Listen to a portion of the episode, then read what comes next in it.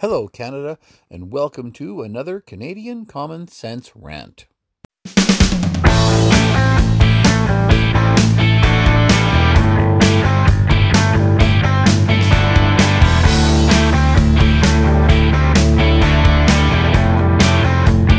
is Canadian Common Sense with Lewis and Tony. Hello, Canada, Tony here. Today's date is August 29th, 2020. We hope you're enjoying what is going to be one of the last weekends of this Canadian summer. We've got a few more to go, but typically we've got this weekend and September long weekend, and then it's back to business for everybody. So hopefully you are taking full advantage of what summer we have left here in Canada. All right, so this is going to be a quick little rant. I wanted to bring you up to date. We had told you in previous shows that we've been following the story behind the the mass shooting and arson in Nova Scotia that happened in April. And I just wanted to bring you a little update. I meant to do this a couple of days ago, but as you know, life gets in the way, so here I am now. All right. So, oddly enough, the we all know that the the the person who committed the crimes had a fake RCMP uniform or you know a authentic enough looking RCMP uniform and an authentic enough looking car deckled as an RP, RCMP cruiser to fool enough people that well he was able to commit an awful lot of carnage in a relatively short period of time. What has come forth recently, I actually learned this last weekend, but uh, was unable to bring it to you until now, was that this person had some help, and we we know that because well, he was certainly able to get himself some firearms, had an awful lot of cash, just happened to have a white Taurus, which I suppose that's probably well well and good. You can buy the ex police or in government vehicle at auction, so I suppose that that part is easy enough to get. But to get the car all deckled up really requires somebody who knows what they are doing, and obviously somebody who is able to make those decals and is willing to go along with this whole process. So, how did this person manage that? Is he was he just a jack of all trades where he was able to procure all this stuff and make decals on his own? No, of course not. He had help with the decals. And not only did he have help with decals on the car, he had help from an ex con. Not just any ex con, an ex con who was completely across the country and was able to get to Nova Scotia to help this person out. All right, now let's fill in the rest of the story. So, ex-con, whose name just happened to be Peter Griffin, and those of you who watch the show Family Guy will know who Peter Griffin is. And I'm actually not a fan of the show, but I do know enough about it and, and to know who that character is. So there's the only comic relief we're getting here in this uh, particular segment of of Canadian common sense. Anyway, Peter Griffin is in jail in Alberta, gets paroled from jail in Alberta, and as part of his parole conditions, of course, cannot leave the province of Alberta and must report to a parole officer periodically.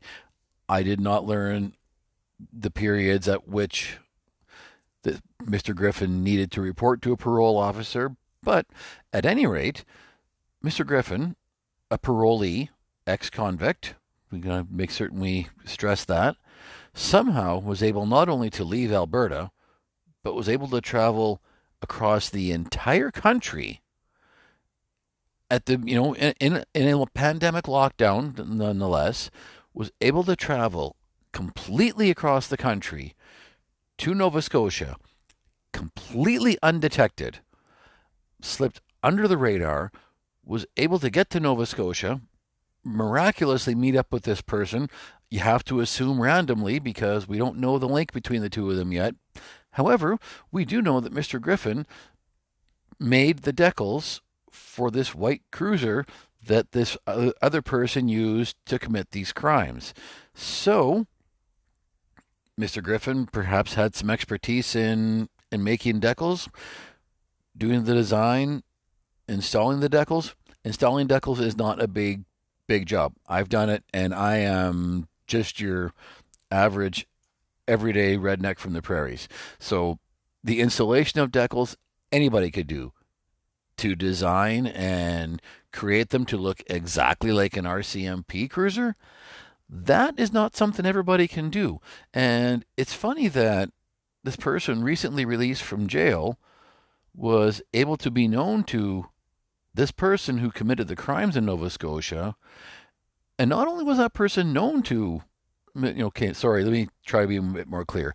Not only was Mr. Griffin known to the person who committed the crimes in Nova Scotia, but Mr. Griffin was able to be recruited from Alberta, where he was on parole, move all the way across the country, completely undetected, in a pandemic lockdown, make these decals for the criminal, and only then, after the job was completed, was Mr. Griffin caught in Nova Scotia for breach of parole conditions and then arrested and presumably brought back to Alberta.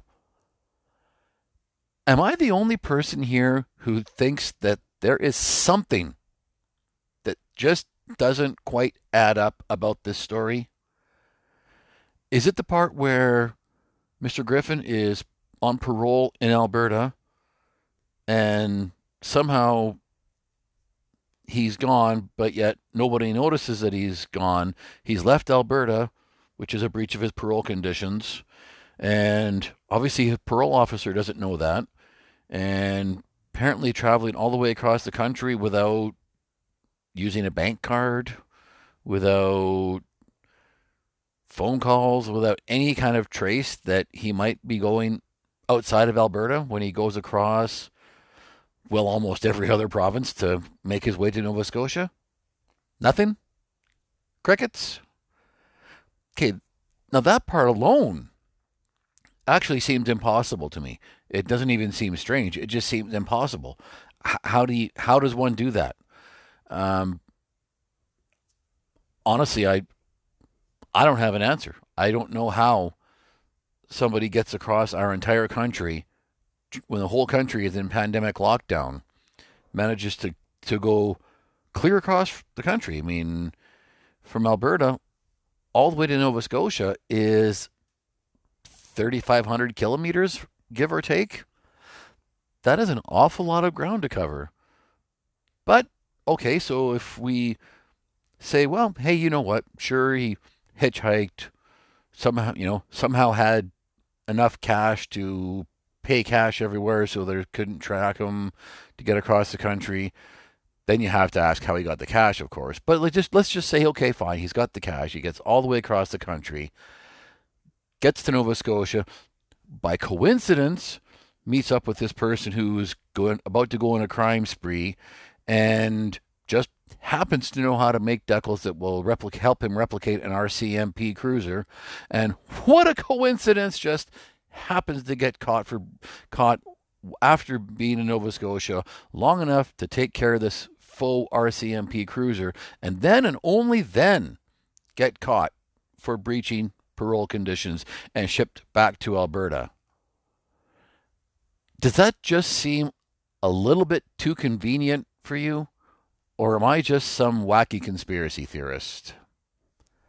Stay tuned, Canada. As we promised you, we will keep up on this story, and it just continues to smell worse and worse the more that we dig up.